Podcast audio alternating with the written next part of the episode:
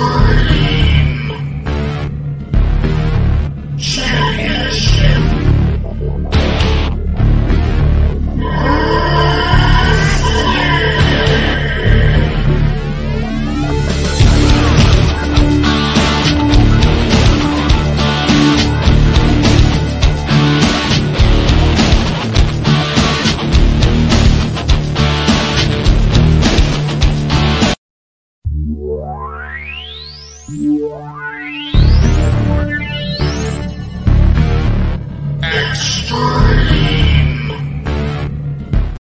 Good evening, everybody. This is your host, Huge Pop, from the Huge Pop Wrestling Podcast. I am so blessed tonight to have a man that's been in the business 20 plus years. He's from CWF West Texas. They call him the Lucha Preacher. Shiloh, hashtag Mike Watt. How you doing, my friend? Man, I'm doing so good. Glad to be here, buddy. Glad to meet meet you and be a part of what you're doing.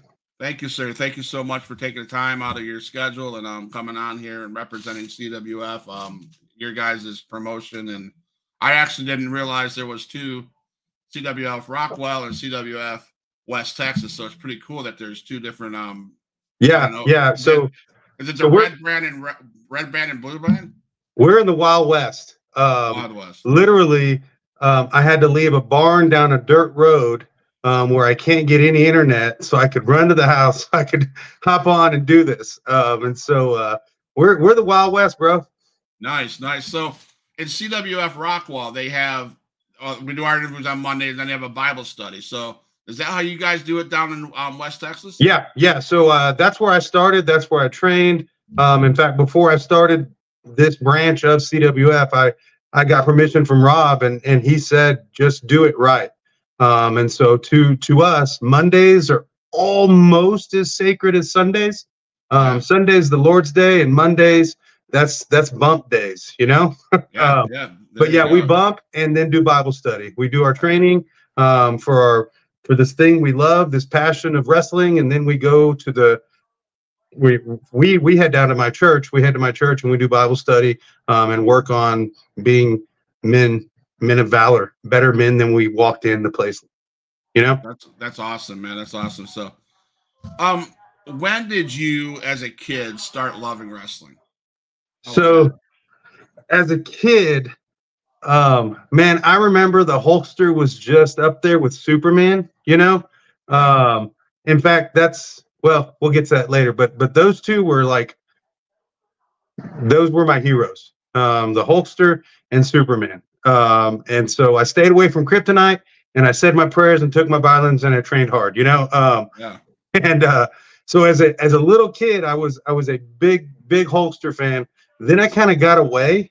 Um, and in 90 is like probably 95, 96. Um, my little brother was like, dude, pro wrestling's cool again. You should check it out. And I was like, what? Are you kidding me?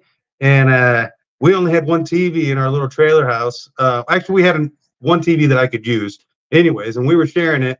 Um, and uh, he had the wrestling on, so I was like, "All right, let's check this out." And uh, dude, I was pulled right back in it, um, all the way up to. I mean, the the Monday Night Wars were huge in my life, and uh, um, but yeah, 96, 95, 96, when Raw came to um, when they when they started Monday Night Raw on uh, USA, that's when I was I had something to watch every Monday, you know?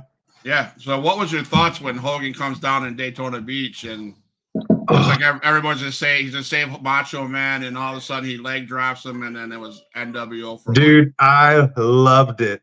I was such a huge mark for Hogan, such a huge fan of uh, Hall and Nash that they could have had anybody come down, and I would have been screaming for him. But Hogan's turn was epic. I mean, that was I mean, Eric Bischoff's a storyteller and a half. That's what he did right there. Is is yeah. he got us? You know. He did. He did for sure.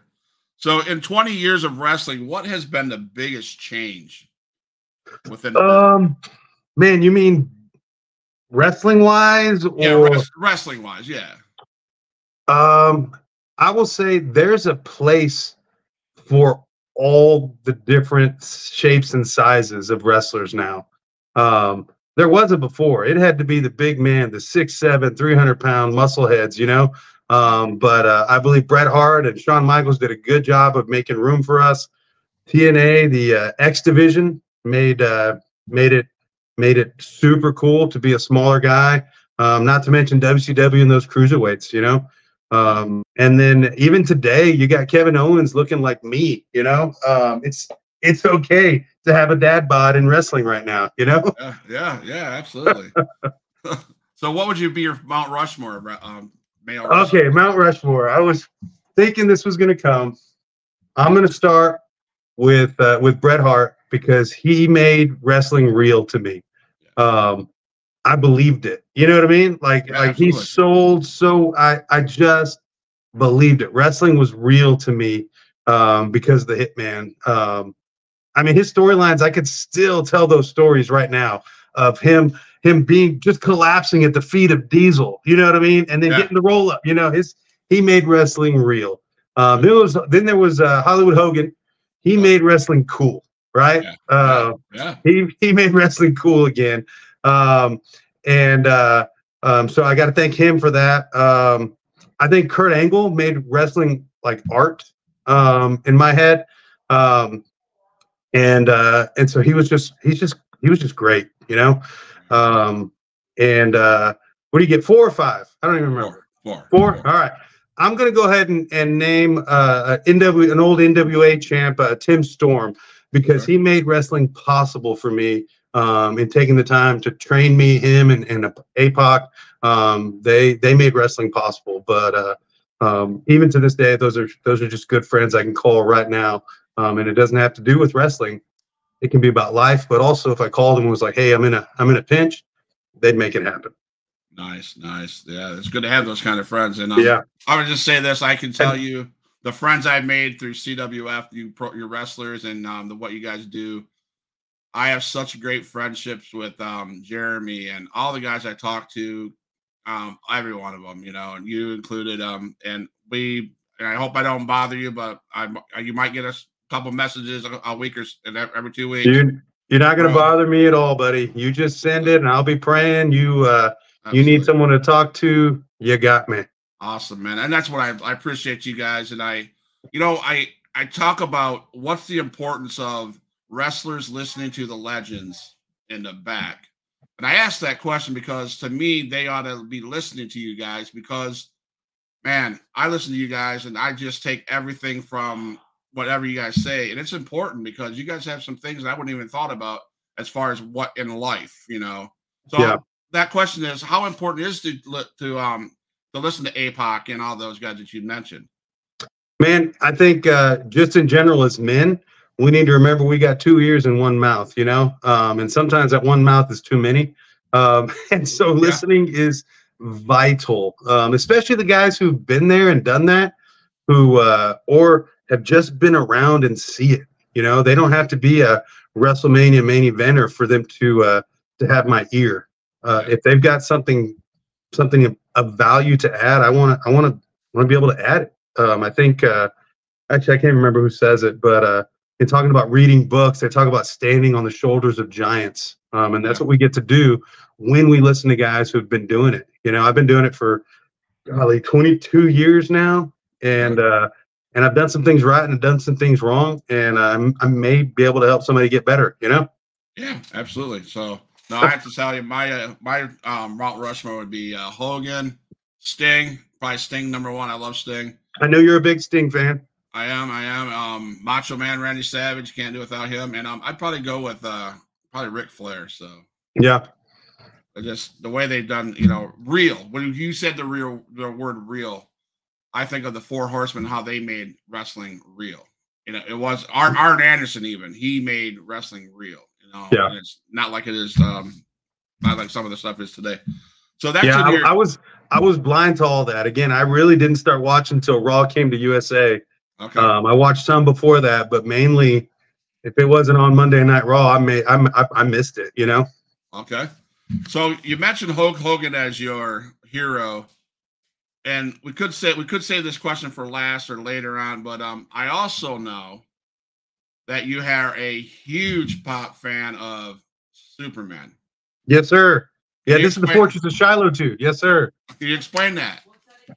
So growing up, I was uh I was little. I was picked on, I was bullied, and I always just wanted to be bulletproof. I always just thought, man, how nice that would be for bullets and punches and wedgies and wet willies to bounce off of me. Um, and so I always wanted to be Superman, but um, but I knew I wasn't, you know, and that's where the Hulkster came in because he took all of those beatings um, and then kicked out and kept coming and slammed giants and you name it, you know. Yeah, yeah. Um, and so- yeah. So, a certain person that um acquainted with CWF let me know that you are this big fan of uh Superman. So I Yeah, Superman and I, we actually share a birthday. Most people don't know that, but Superman's No. birthday is February 28th, and so is mine. There you go. You've never seen the two of us in the same room either, so No, probably won't. there you go. There, then there's that. I'll take the time out to say my sister's watching. Hi, Kim. How you doing? Give our family love. So, so as a kid that was growing up, so when did you? Where was the moment you said, "Man, I am going to be a wrestler"? I said that all the time Really? as a kid. Um, I remember thinking, I mean, on WCW, the uh, the uh, commercials for the uh, I think it was called the Power Plant would come on, Yeah. and I wrote it down. Like every week, I'd write it down, or I'd or I'd have it memorized, you know. Um, and I'd be like, dude, I'm going to do that. Um, in fact, when I went off to uh, when I graduated high school, I had saved up enough money to cover a year or three semesters of college, or I could go do the power plant thing. Um, and I I prayed about it and just felt like God said now wasn't the time, and so I, I did the college thing. so, how farther along after college did you uh decide? That, yep, I'm going to So go. I was uh the college things is a crazy route that happened to me as well. Um I did uh I tried every every possible major, not every possible, but I pr- changed my major I think 6 times. Um and uh I was good at things. Things came kind of easy, but they were hollow Okay. and uh I, I don't know how to explain it except calling it hollow. You know, there were things I should enjoy, but they were hollow. And uh, I, uh, so anyways, I did a novel thing, and I and I prayed about it. And so, I God, what would you have me do? right. Um, and I didn't hear a voice or see a sign, but I just got the idea that I should spend my days for Him. And so that's what I did. I, I dropped what I was doing. I said I won't I won't do trigonometry or math or coaching or whatever I was doing. I'm going to get a Bible degree. Um, and that's what I did. And, and uh, so I put my wrestling aside for obedience. And then yet again, and I put my my whatever career aside for obedience. Um, and my last semester in college, um, I went to a career thing for Christian ministries. Think of it as a career fair um, for churches and camps and other things. And guess what was there? CWF. The CWF was there. I spent the whole time annoying those guys and bugging those guys, um, watching their footage and just in awe, just trying to get the courage to ask, how can I do this? You know? Um, and it wasn't until the last day, it was a three day event. Last day, I was like, all right, I got to ask, you got room for a little guy like me? And they were like, heck yeah, I've been, we've been waiting for you to ask. Um, and so I got Rob's contact and I was dating a girl at the time and she said, you got to do that. And I thought, man, I got to put a ring on her if she believes in me that much, you know? Right. So Right. Here we are. That happened to be your. Did it? She turned out to be your. Um, That's wife? my wife. Yes, sir. There you go. There you go. God had a plan. Um, before I get into that, so you ended up training. Did you end up training with Rob at uh Yep. Rock, at CWF Rockwall then? Yes, sir. That's where I started out. Um, I was there for, man, I'm trying to think. I think I was there for five years when I noticed a, a kind of a gap in the ministry. And I, and I said, man, y'all need a pastor. Rob, what do you think about a pastor? And he said, yeah, if it'll be you. And so I became CWF pastor at that point, um, and took over kind of the spiritual duties of Bible study and training guys how to give testimony and share the gospel and those sorts of things. I did that for another, I think, five years before I moved out to West Texas. Um, out here, I was uh, doing kids ministry, working in a church, and I'd find weekends to get back to to Rockwall. Um, and it, it boiled down to about man two, maybe three weekends a year, two three times a year. I was able to do it, um, and I really felt like uh, Jesus. He talks about the parable of the talents, Right. where the guy he buries the talent, and then and then the master is mad because you just buried your talent. You buried this good thing I gave you, um, and he takes that away. And I didn't want this talent, this ability to be a wrestler who shares their faith, to be taken from me. And so I asked Rob to start CWF West Texas. Awesome, man. That's a great story. Here we are. So, um, how difficult was it training training? Training, Yeah. man. I tell you what, it um it takes a certain kind of individual to make it through. Some guys, man, they just they just get it and they can abandon self-preservation and and bump correctly quickly. And some guys it just it just takes longer. Um I was I was one of those fortunate ones that was like I'm just going to do what the big guy tells me so he doesn't hurt me. Um and so they said bump this way and I bumped that way. Um it, it was honestly just me saying yes sir to uh, somebody I respected. Nice, nice. So, how much time do you dedicate to the wrestling part and to the ministry um, of the CWF How much time do I dedicate to it per week, per month? What we per week? Per week, man. Um, so we have uh, Monday trainings. That's uh, about two and a half hours, and then an hour, hour or so Bible study. So just call it three and a half hours there. Um, and that's our typical. That's our go-to. Um, if it's your uh, spiritual walk, that's church time, right? Um, if you start, you get in the habit of missing that, you you a whole lot of things are going to go wrong. Um, same thing for church. You get in the habit of missing church. The problem is after a while you don't miss it, right? And so- the same with wrestling. Um, those Monday trainings are important. Here's the sad thing: guys will call themselves professionals who don't train. Um, they went through training, but they're not on the regular in the ring. And uh, matches isn't the same as training. And so I think it's sad. Um, anyway, so we have a show. We don't wrestle nearly as often as the Rockwall crew. They've got uh, they're in the Metroplex, and so they've got a bunch of guys to pull from. Um, all my guys are volunteers. Um, they're guys that I've trained up right here, good old boys from West Texas, and uh, we're running about nine or ten total. Um, and so, so we can't wrestle every weekend, or, or even Right. even sometimes we can't wrestle every month. Um, Yeah. This year, I think it boiled down to about every other month, uh, Okay. maybe a little less than that. Um, Right. But it's uh, it's whenever shows come up, we're we're available and open, and until then, we just work on getting better. Okay. So, would you say you have a close, real close friend in the business? a r- real close friend in the business? Yeah. Yeah, I've got several close friends in the business, guys. Again, that that man, we're ride or die kind of friends. You know, Okay. What about your favorite type of matches you've been in? favorite type of matches I've been in. Um, I'm gonna I'm gonna start off by just a regular one fall singles. Um, I'm a, I'm a storyteller at heart, and uh, and if you can't tell a story in a one fall singles match, you you're you're missing out, buddy. You know. Um, but I like to then build to some sort of fun gimmick match at the end. Um, I haven't been in too many, but uh, but I did have a very fun um, no holds barred match, uh, falls count anywhere with Buzzard last year. Um, that was a that was a lot of fun. Okay. Um, who was your greatest influence? If you had to name one of the, who's your greatest influence in the um that you've been into the last twenty plus years?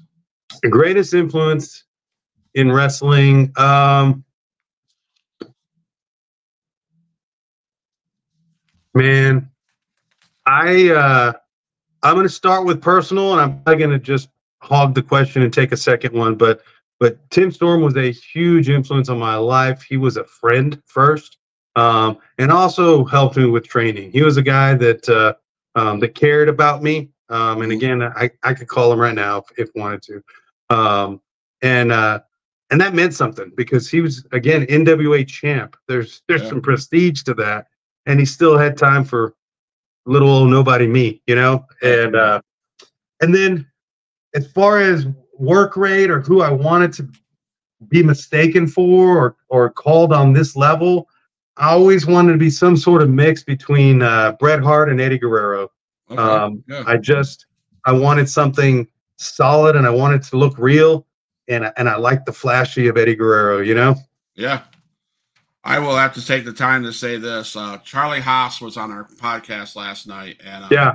we were talking about wrestling, and um, we are talking about independent promotions, and I said that I covered CWF, and his light eyes lit up, and he said, "Man, it was that promotion I would call the best independent promotion in the business today. Wow. Um, something about being around for 20 plus years Yeah. and that's he said the, the facilities are prestige the the matches are solid the and that what comes after the matches is even better he said so i'd rank cwf as one of the top so man i hope That's big um, praise, man. i hope people are listening because cwf man um you guys are something else so Well, thanks, man. yeah That's so high praise. I- I'll take it. I uh I I work for kid with kids all day long, and uh, we eat dinner together, and they know that I do podcasts, and so they have some kid questions. All right, hit me. What is your favorite food? Favorite food, tacos, easy. Favorite movie? Favorite movie? Ooh.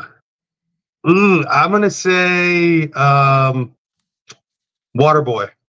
Okay. Throw you off? yeah. I don't think I will let my kids watch that yet.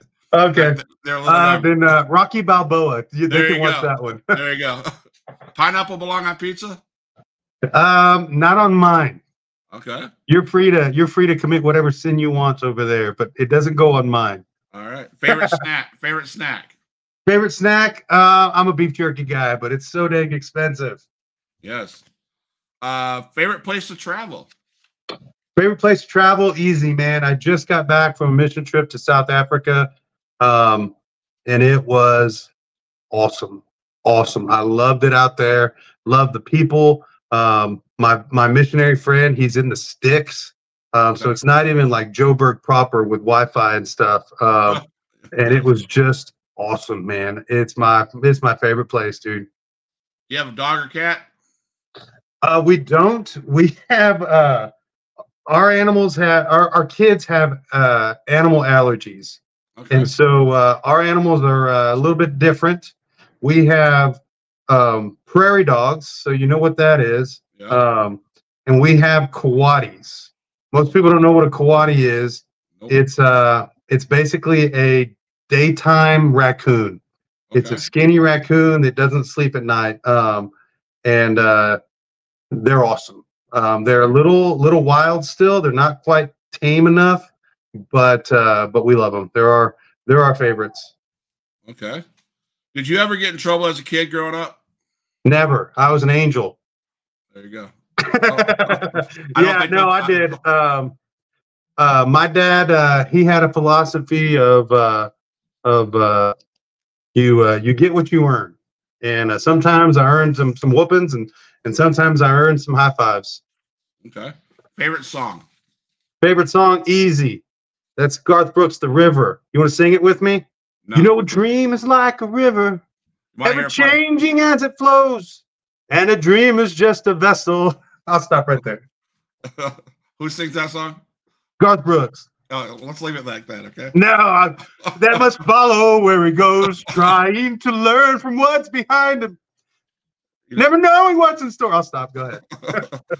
I have a I have a story behind that that song. My wife was uh well we were ten years ago. We were in college and she was doing a uh, a speech class and she um had to do an introduction. So she had Garth Brooks' "The River," and she played that as she was walking down the river. She's like, "My life is like a river," and she had an awesome speech. Matter of fact, it's so good that her speech instructor has used it years and years upon years upon years to tell to share with the students that this is what it should be like. So That's it's awesome. in her. So if you had to describe yourself in three words, what would they be? Um, trying to follow Jesus. Okay. Do you ever get? Oh, this, I mean, I, I, I'll just ask it. Do you ever get tired of just constantly working shows and doing what you do? I I did. There was a time when uh either the the ministry wasn't centered on Jesus or when uh when I wasn't just doing CWF that uh that I wondered why why would I keep doing this? Um my uh my body is it's not too banged up. I've only had one one real injury. Everything else is just just hurts, you know. Yeah, yeah. Um, but uh, couple years back, about I think it was, I guess it had to be six years ago now. Um, we finished a show. It was in this nowhere town in West Texas. Um, probably, I don't know, 800 people strong in the town. They all showed up. Okay. Um, and uh, we got done, and uh, we finish our shows with a, with a, a gospel presentation that that says, "Listen, here's the bad news: people are sinners. Here's the good news: Jesus saves sinners. Would you like to turn to Jesus?" And we had, golly, probably sixty people in this tiny town ended up heading to the back to talk to the youth minister to get follow up on. And I remember, man, I was hurting. I was beat up. I had probably wrestled twice in that show, and I was staring up at the sky, um, just thinking, all right, God, I don't know if I can keep doing this. Like, I don't know how much longer I keep doing this, but that Right. payday, it's worth it, you know? So yeah. I think I still stare up at the sky. I don't know how much longer I can keep doing this, but that payday is pretty cool. Yeah, absolutely. Um, that's the same with uh in the min- in the ministry of taking care of children. You know, Yeah. I get I get up every day. I walk up down the halls. I I mean, I'm 53 years old, so I got at least 10 more years. You know, and I'm like, how long can I keep on doing it? You know, you ask you ask yourself that. You know, Yeah. like day after day. But then that one kid comes up, or that one phone call from a kid that you took care of years ago, Yeah. and you're like, "Yep, that's why I keep on doing it." You know, Yep. so and then years become more years and become more years, and you finally, you know, you you do this for however long. So, Yep. what is your favorite part of wrestling with the CWF, West Texas, and with Rock or uh, CWF Rockwall?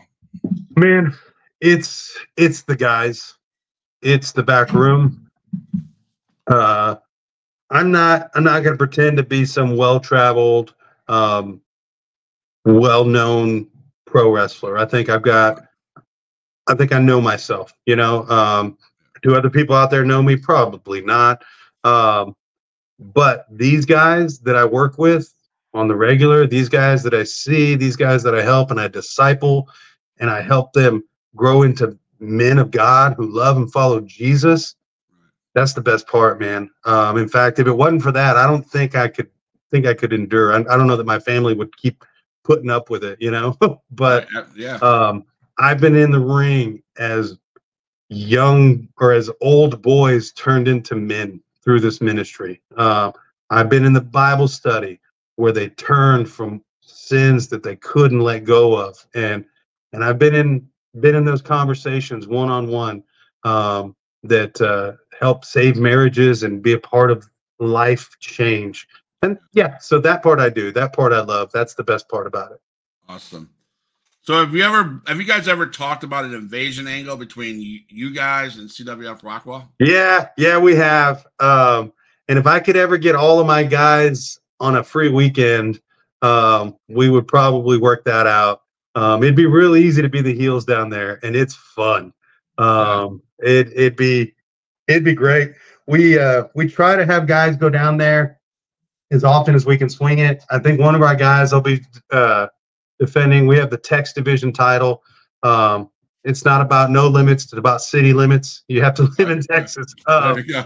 and uh, so uh, he'll be defending that title down there in Rockwall this uh, sometime next month or so.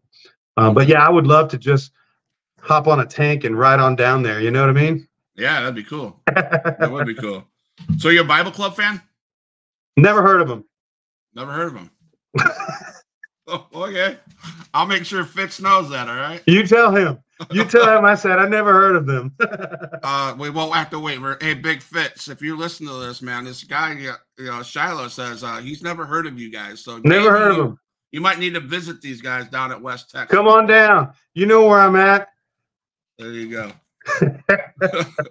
Have you ever faced any moral dilemmas or challenges related to your faith while participating in wrestling?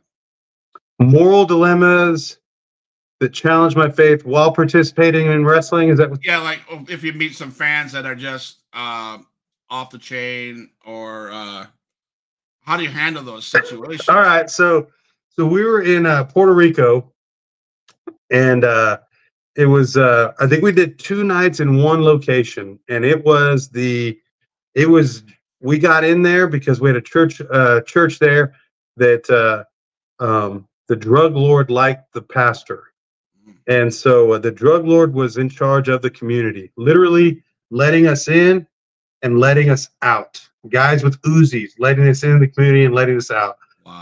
Um, and uh, we got to go in there and share share Jesus with people who needed real hope. And uh, um, now that that was the mission was was we're going to get to the gospel. We're going to share Jesus. As I'm a heel, I got little kids flipping me off, and it feels like a pretty dark place. Um, we roll that rolls right off our back, and we just go be a good heel, right? Um, Right. Day two, we're in a big. I think we had an eight man tag at the end, and I've got my friends, guys I've trained, and I've got my old friends from CWF Rockwall. We're all in the ring, um, and all of a sudden, I see some dude, some fan, who jumped the the little you know caution tape and was going to drop a leg on one of my buddies or something. I didn't know who he was, and I didn't care. He was going to hurt my friends, and so I put him down. Um, I yanked uh, yanked him out, and when I punched through him, he uh, um, actually fell over the barrier and ran. Um, and uh, turned out he was uh, um, some drug lord's kid, and was uh, trying to pass some initiation, and they thought it was hilarious. Um, so we got out of there, no problem. Yeah, there you go. Wow. So, are there any Christian athletes, wrestlers, or role models you have a significant impact on your career or have an impact on them? Yeah, so here's the tough thing. Um, wrestling and and just professional sports in general is a tough place to be a Christian in. So anybody who's naming Jesus as their savior, I gotta tip my hat to them, right? Um, I, I just have to. So Shawn Michaels, who turned from pills and sin to Jesus, man, of course I'm gonna look up to him. AJ Styles, who who loves Jesus and is following Jesus to this day, of course I'm gonna tip my hat to him. Um, I was watching an interview this week of some pro football player. I don't know. He's in the NFL, and he talks about being a Christian, and I appreciated his stance. But then he kind of admitted the hard truth of being a professional wrestler or professional being in the NFL is he works on Sundays, um, and because of all that travel, he doesn't have a regular church, and that's actually not scriptural. Um, they're they're living in living in that world and trying to be the best Jesus follower you can, but you're on your own. And sheep without a shepherd and sheep without a flock are defenseless. And uh, and that's to me that's the that's the catch 22. On one hand, I want to tip my hand. On the other hand, I want to say you, you got to find a way to be obedient and be in a body because Jesus he died for the church. Um, and it's not not these one-off individual Rambo Christians that he died for, but the church. And so we need to be in the church, and it needs to be a regular church, not just a building with people that you say sing, you know, make much of Jesus about, but people that know and are in your life and are in your business and can call you out on your crap. And uh and so that's the that's the hard thing. That's the catch 22. On one hand, like I said, I I, I respect them for for walking that line and putting their faith out there that's going to cause them to walk a little straighter, I believe. Uh, but the other hand is man, you, you can't you can't grow as a Christian without the church. You're you're you're a part without a body, and that's not healthy. No, it's not. Not at all. You're right. I, uh, like I said, I had a pleasure of meeting Chad Lyle, and uh, he um, introduced Man. I follow that guy on the TikToks, and he's uh Yeah. he's everything seems real legit with him. There's another guy, I think Elias. Has been baptized recently or something that again I, I again my hats off and I get fired up about that. I just want them to grow in Christ and that takes Right. the proper environment which is the church. That's what Jesus died the place he, he intends for us to grow in. Absolutely. Um, James Wiggins says, "What's up, guys? How you doing? Thanks for joining the chat." Um, can you uh, share with us any specific Bible verse or teachings that inspire you during this time what you're in? Uh, man, my go-to is John 3:30. Um, John the Baptist is ending his ministry, and his his disciples are like, "Hey, they're they're they're making a big deal of this Jesus guy," and he says, "Christ must increase, and I must decrease." Um, and I believe that's a should be the slogan of all of our lives: is Christ must increase, and I must decrease. Um, also, a big fan of Matthew 7:33. Seek first the kingdom of God and His righteousness, and all these things will be added unto you. And that's what I found when I got into wrestling, period. Um, I sought God first instead of going to the power plant. I sought God first instead of doing things I wanted. And, and He ended up making a way for me to get into pro wrestling. Awesome. So that answers this question. Did your faith in Christ have any influence on your decision to become a wrestler? So Yeah, yeah. Um, so I can tell you, um, me and my buddies, we live. We I grew up in South Texas, about 30 miles from South Padre Island, and so we were on the beach often. And uh, we also loved wrestling. And so, guess what? Shallow waters and sand dunes become becomes a backyard wrestling ring for a bunch of knucklehead teenagers, right? yeah. Um, I remember getting doing some fun stuff that me and my buddies were doing, and it wasn't real wrestling, but it was fun, you know. And I looked around, and there was probably about 30 people looking at me, and I had the strange idea of, well, I've got their attention. Maybe I should share the gospel with them. And then my brother kicked me in the face or something. I, it, it was a passing thought, you know what I mean? nice, nice, nice, Yeah. nice. So, can you share the story behind your in-ring name, Shiloh?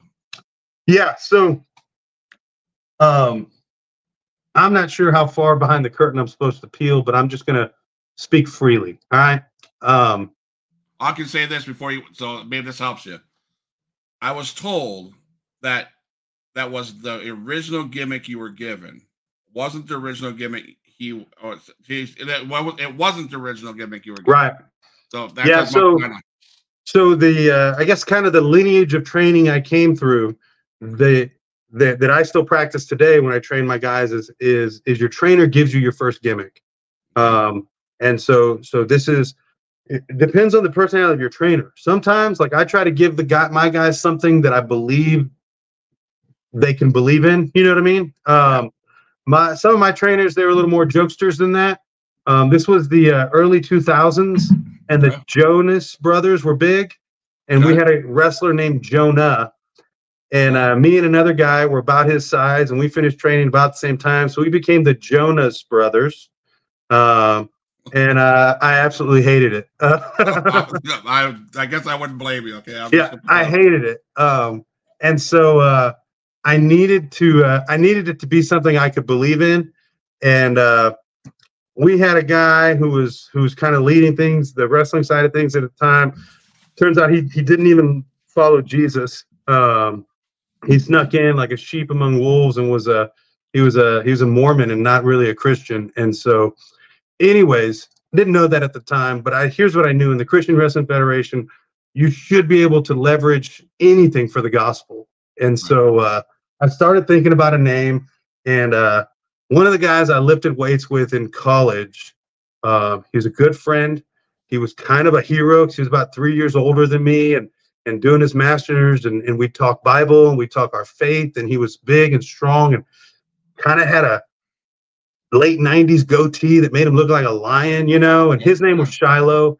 And I was like, dude, maybe I could be like Shiloh. And that's where it started.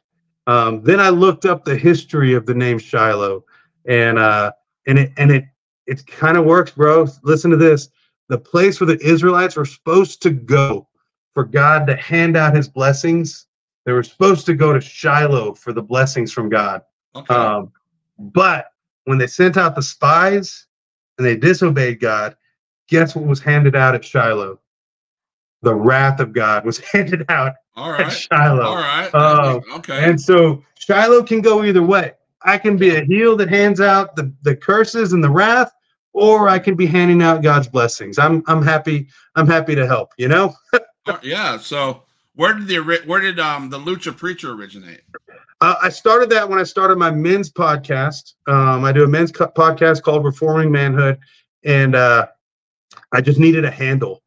Um, and I was just going to go with Shiloh, but it, it needed to be something more than Shiloh. The people who didn't know the wrestling would be like, "You just changing your name or what's going on?" And so Lucha is wrestling, preacher is preaching, and uh, and so that that pretty well fits me. Um, and so Lucha preachers where I started. I'm from South Texas, so Luchas and and speaking Spanish is uh is something that that I I wanted to give a nod to as well. So Lucha preacher, that's that's where that came from. Awesome. So it was also told to me that the moves you use are innovations that are of yours. You don't you you you tweak the moves that you liked and then you make that you make them yours. Is that true? Yes, sir. Yeah. So um, the way I see it is in a show of four, five matches, um, you need to stand out. And so, uh, and so what I'll do is I'll take a regular move and I'll add a either a sit out to it, or I'll add a twist to it, or a layout to it, or something like that that makes it my own. It makes the fans say, "Oh, I wasn't expecting that," even though they were ha- expecting half of, or part of it. Does that make sense? Okay. Yeah. Um, and so, just a way to stand out just a little bit more, um, and and make what I'm doing matter, as possibly in the mid card, some some monotony could could settle in. Um, just keeping keeping keeping eyes on on the on the story that I'm telling in there. Okay. So can you share any personal stories of how your faith has provided you with the strength and guidance during a challenging moment in your 20 plus years? Um, personal stories about my faith. Um,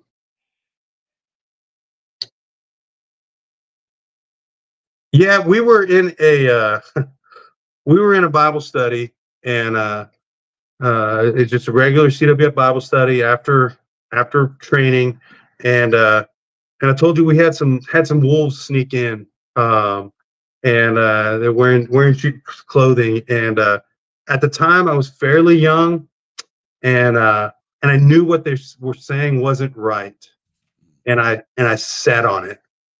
I didn't want to rock the boat. I didn't want to stir the pot. I didn't want to pick a fight. And so I just sat on it. And all week long, I lived in regret. Like, man, I should have said something. I should have said something. I should have said something. So the next week, before we even before we even took a bump, I said, guys, I need to apologize to you. What was said is false. Here's book, chapter, verse, and reason why. And I'm not gonna stand for false um, false gospel, false teachings where I am. And so if it bothers you that I'm going to fight it, let me know. And you need to let me on out the door. Um, I believe it was John Calvin said, a dog barks when his master is attacked. I would be a coward if I saw the truth of God attacked and remained silent. And so I will be the dog who barks. All right, amen, brother. That's right. Um, can you share any memorable experience where your faith played a crucial role in a wrestling match um, or in an interaction with fellow wrestlers? Um, yeah, so um, first thing comes to mind is we ran a gimmick um, at a camp I did. I was the camp pastor um, for a youth kids camp, and uh, I also had three other guys who I had been training. They were they were there for the entirety of the camp. The end of the camp, we were going to do a wrestling show, um, and that's that was going to be the big hoorah at the end. And I just thought, man, I think we're missing it if we wait till the end. And so we put a 24 hour stipulation on the belt, and me and three or four guys swapped that belt back and forth, um, probably three or four times. And then at the show, that I think we had a total of like 22 title changes on that belt during that Wow. show. Wow. Um, and then at the end, we just let them know that's your faith. It's on the line at all times. You have to defend your faith at all times. There's not a moment when you don't get to when you don't when you shouldn't be standing for your faith. Um, if you're if you're following Jesus, suit up at all times. In fact, one of the title exchange happens when the guy was sleeping. Um, the other guy snuck into his bunk and had a referee and counted with the ref real quiet. It was hilarious. Um, but nice, nice, at nice. all times, we need to be on on guard at all times. Nice. Do you have any advice for young chill young athletes who want to pursue their career in wrestling while staying true to their Christian faith? Um, man, I'm I'm probably partial to CWF. Um, but yeah, I'd get a hold of Rob Rob Vaughn there in, in the Dallas Fort Worth area. If you're in West Texas, come on out here. We will get you trained. Um, and uh, I believe most men find out that that hour at the end of training is as crucial and valuable as as the actual training. Um, now, I will say, as as Charlie Haas attested, we put on good matches. Our training's no slouch. What we do is uh, it's it's a high quality um, training. You leave here. We've had guys that uh, came from OVW and we're like, wow, this is actually this is better. You know, this is this is top notch training. And so that's the lineage we come from. And so um, if you're young, you want to walk walk and follow after Jesus and you want you want to you want to dabble in wrestling, come on. We'll get you trained. You'll have a good time. You'll actually grow into be I've seen it, man. You'll become a man in that ring. Um, and uh, and it won't happen in anybody else's ring. Awesome, man. Um so I talked to a bunch of wrestlers and independents and stuff. Now, how difficult do you feel it would be? Maybe you have experience going from CWF and how you guys run a show to an independent uh, show where it may not be a PG show. How would you guys deal? How do you guys deal with that um, change here's, of change of pace? Here's the truth of it. Um, these secular independent shows, they're at a disadvantage. Um, we have the greatest story of all. Wrestling is storytelling. We have redemption. We have resurrection. We have the greatest story. Um, and so, by that nature alone, what we do is going to be better. Uh, it's going to be better storytelling. And I'm not saying that in a prideful way. Um, I'm certain there's some great storytelling out there in independent wrestling, and uh, and I'm a big fan, and I support it. I, will pay my ten bucks at the door in most places. Um, but I will say they're at a great disadvantage because because they just sometimes the concept of good and evil are foreign to them. You can't have a good story without a great bad guy. You can't have a great story without a good guy who overcomes this evil bad guy. That's scripture. That's the Bible. Um, we have this great enemy in sin, and Jesus defeats sin, death, and hell for us. We have the greatest story. And so, again, how do I handle the, the lack of PG, man? I, I don't expect lost people to act like Christians. Um, and that goes for their language. I, I expect them to use foul words and cuss. Um, and and I expect explicit because why wouldn't they? Um, there's no governor um, and the governors they have don't make any sense. Um, sure, be good and moral, but what is good and moral? Without God, there is no good, there is no moral, and there's not a good story out there. Right, and um, I do, I will pay, I pay respect for. I think it was Big Fitz, and I think Luke Nine talked touched on it a little bit. That uh, and maybe Jay Jeremy might have t- touched on it when they do secular shows because they have I guess they a couple of those guys go uh, other place independence and um, yep. their story is when we go to these shows we tell them this is what we're going to do we even wear the bible club shirt because that's what we're going to do we're not going to waver so it's either yeah you want us to not to show yeah. or you or you don't and but let me tell you we're not wavering and that's that's honorable mm-hmm. it has to be honorable to cw uh, most honorable to god because they're yeah. not willing to waver at all yeah, because they know what's right. So, but I wanted to ask that question. Yeah, it's not. Uh, my faith isn't something like a T-shirt I can take off and on, like a promo, promotion T-shirt, right? Um, I don't just wear Christ when I'm at CWF. I, I, wear him at all times, and and and I have to go and represent him there. Um, and that's what I've seen in those guys, man. Um, Fitz and Johnny Lawless, Tim Storm, APOC is is trying to walk out their faith.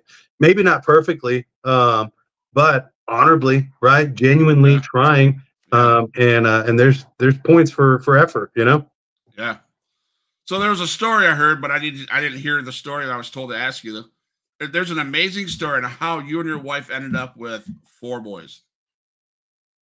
Um. Yeah. So again, these guys are guys that we uh we don't just wrestle and talk wrestling with, um, but we spend time in prayer. We spend time um, considering one another, holding each other accountable, and uh, we uh, that's that was a big part of it. Um, I was able to uh, to open up to my close friends and say, "Man, I need I need prayer for this. We've been trying and it's not been happening."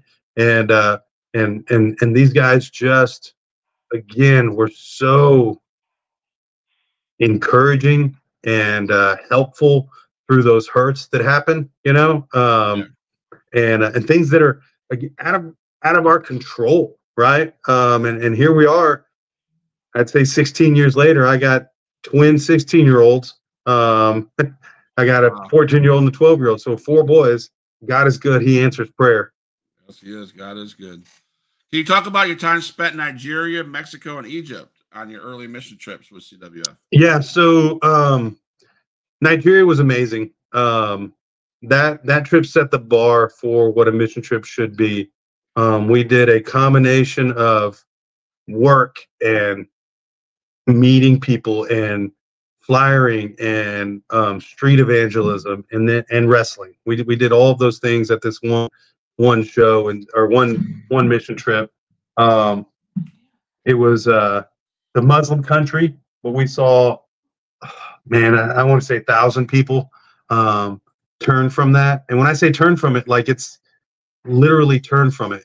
Um, I was standing in the ring at the end of a show, and I looked out and I saw a little a little girl in the Muslim garb, you know. And it turns out I, I found out later, but uh, princess in uh, Aramaic is the word Amira. And so I've called her Amira for all these years. I don't know her real name, but I, she just looked like a little Muslim princess, man. Um, and uh, she had come forward at the end, meaning she was going to denounce Islam and turn to Jesus. And I looked at the translator and I said, Man, how cool is that? And he said, Do not worry for her, my friend. I was like, Worry for her? She has Jesus now. She's, I'm going to see her in eternity. Why would I worry? Right. And he said, Because her parents will throw will beat her and throw her away with the garbage tonight. But do not worry. My orphanage will be there for her. Look, they're getting her information now so we can swoop her up and be there for her and raise her up in Christ. That's what it cost her to follow Jesus. Wow. All right. Yeah, yeah, some people in America, we struggle to get up and go to church on a Sunday. This girl, it cost her her whole family. Um, so that that was that was uh, that was Nigeria. Um, in Egypt, again, it's a Muslim country. Um, I wasn't slated to preach in Egypt. I was trying to pass the ball and do train people to do the, the, the preaching at the end. Crazy set of circumstances happened. Somebody got hurt, and I'm up, right? Um, and so, uh, so I got to share the gospel again. Man is sinful. Jesus saves sinners. Um, repent and believe the gospel. Turn from your ways and turn to Him. And uh, in Egypt, you actually cannot uh, proselytize. You cannot share the gospel with a Muslim. It's illegal, punishable by jail time. In Egypt, when you're born, you get a little ID card, and that ID card has an M for Muslim, or it has a C, and C stands for Christian, but it just means not Muslim. Does that make sense? Yeah. Okay. So all the people in this festival had a C card, but they were not Christians. Uh, and so this was an opportunity for us to share the gospel with people who thought they were Christians. Um, and uh, and anybody who was there. Um, here's the crazy thing: I heard from one guy, and I can still kind of see his face um, at the end. He was a security guard. He was only there for work. He was a Muslim, had an MID card, and he at the end of the show, uh, at my preaching time, he said, "I met your Jesus today. I follow your Jesus starting now." Um, Hallelujah. Man, that's the kind of stuff I got to be a part of. Um, wow. Wow. In the Navajo Nation, um, we preached there, and this little church had a church of eight people total. and uh, he had never seen the harvest. We had, I think, 22 people turn to Christ in this dark, dark place on the Navajo Nation in Tohatchi, New Mexico. And uh, this pastor looked at me and said, "What do I do?" And I said, "Shepherd, that's your flock. Grow them." And he was shocked and then was like, "Okay," and stepped right into the role and knew what to do. You know, um, yeah. So that's that's just some of the good good stuff I got to be a part of over these years. Um, talk about uh, this was brought up by JT also. He was he didn't get to go to this uh, one, um, but Puerto Rico.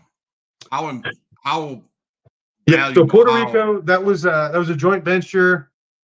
My church had uh, some missionaries there, and uh, they knew wrestling would be big. Um, we fa- we made a contact with uh, the legend Vikingo, and uh, he actually I think his son is wrestling now, and I think all kinds of places AEW, NXT, uh, Hijo the, the Vikingo or Son of Vikingo uh, does all kinds of crazy flips. Anyways, um, he was our contact there. He he rented us the ring, and then uh, man, we just went we just went uh, in uh, neighborhoods. The neighborhoods basically every neighborhood had a basketball court that had a cover on it because of the rain, and so we just set up time to do wrestling shows there.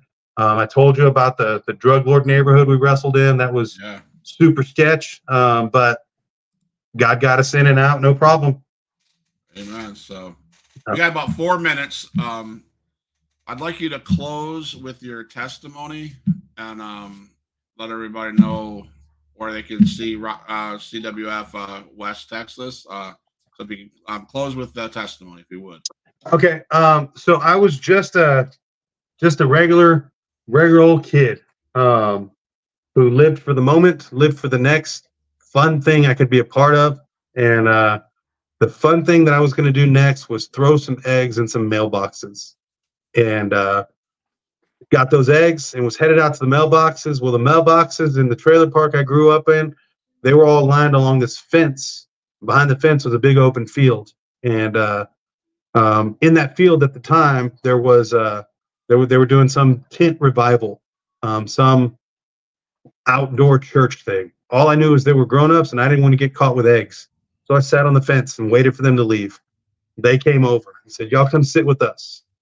Okay, we'll come sit. When they clapped, I clapped. When they stood, I stood. When they sang, I sang. When they were quiet, I was quiet. I was just trying to get them out of my way so I could go back to my life of doing fun things, right? right. Um, well, that church, when when the service was over, they said, Hey, why don't y'all let us pick you up for church? And I was like, well, we can't. My dad's a coach and we sleep late. And they said, don't worry, we won't wake your parents. We'll just we'll just come get y'all. Um, and so uh, there I was, happy in my sin, happy living my life, um, happy being a friend of the world. And Jesus interrupted my life with his people who just kept loving me.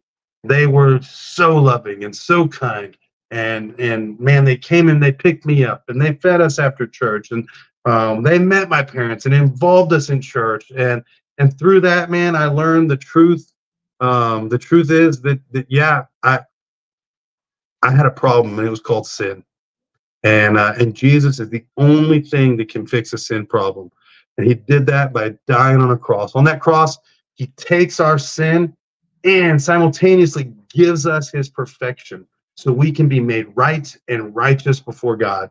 Um, it's the only way to be made right with God. Um, without that, we die in our sins, and when we, if we die in our sins, we pay for our sins. And because God is holy and eternal, we will pay a holy and eternal punishment. And so I knew I didn't want that, and I wanted to take Jesus up on his deal. And so that's what I did.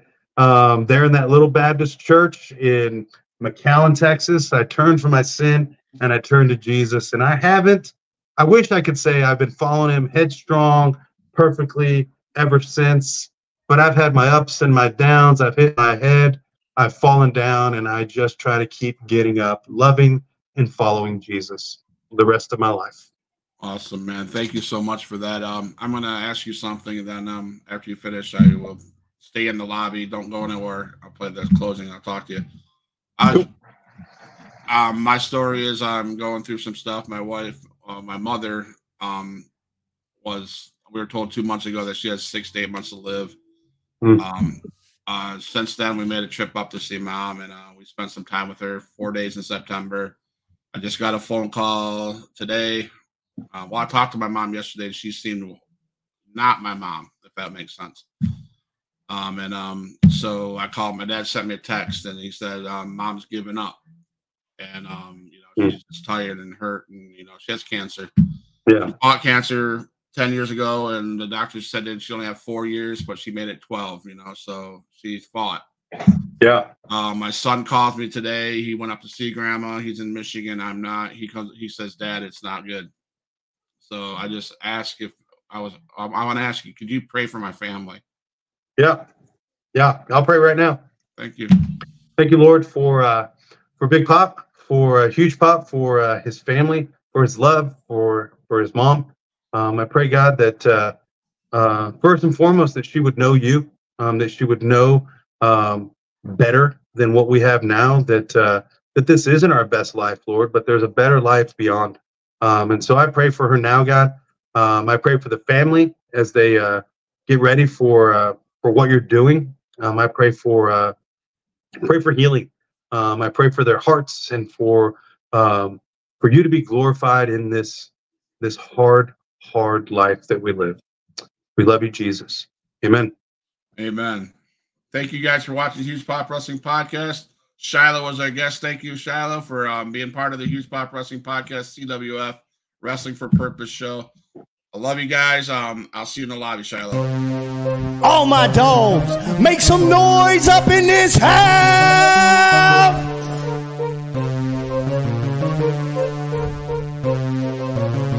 Is in the house? Who is in the house? It's the gangster of destruction, so you know what's going down. And when the drive-by's coming, then you better hit the ground. Cause when your body hits the canvas, then your head is knocked out. Who is in the house? Who is in the house? It's the gangster of destruction, so you know what's going down. And when the drive-by's coming, then you better hit the ground. Cause when your body hits the canvas, then your head is knocked out. Fight with Adrian Whisper is like a fight with the devil because when he dealing with you, you cannot get on this level. Fight with Adrian Whispers like a fight with a king. It's like a fight with an army. They got the tanks and everything. He's leaving bruises and stitches, possibly leaving you crippled because when he sets up the table and sends you straight through the middle. Six sadistic free, beat ass with a light bulb. Leave a piece of glass embedded in the back of your skull. Who is in the house? Who is in the house? It's the gangster of destruction, so you know what's going down. And when the drive-by's coming, then you better hit the ground. Cause when your body hits the canvas, then your ass is knocked out. Who is in the house? Who is in the house? It's the gangster of destruction, so you know what's going down. And when the drive-by's coming, then you better hit the ground. Cause when your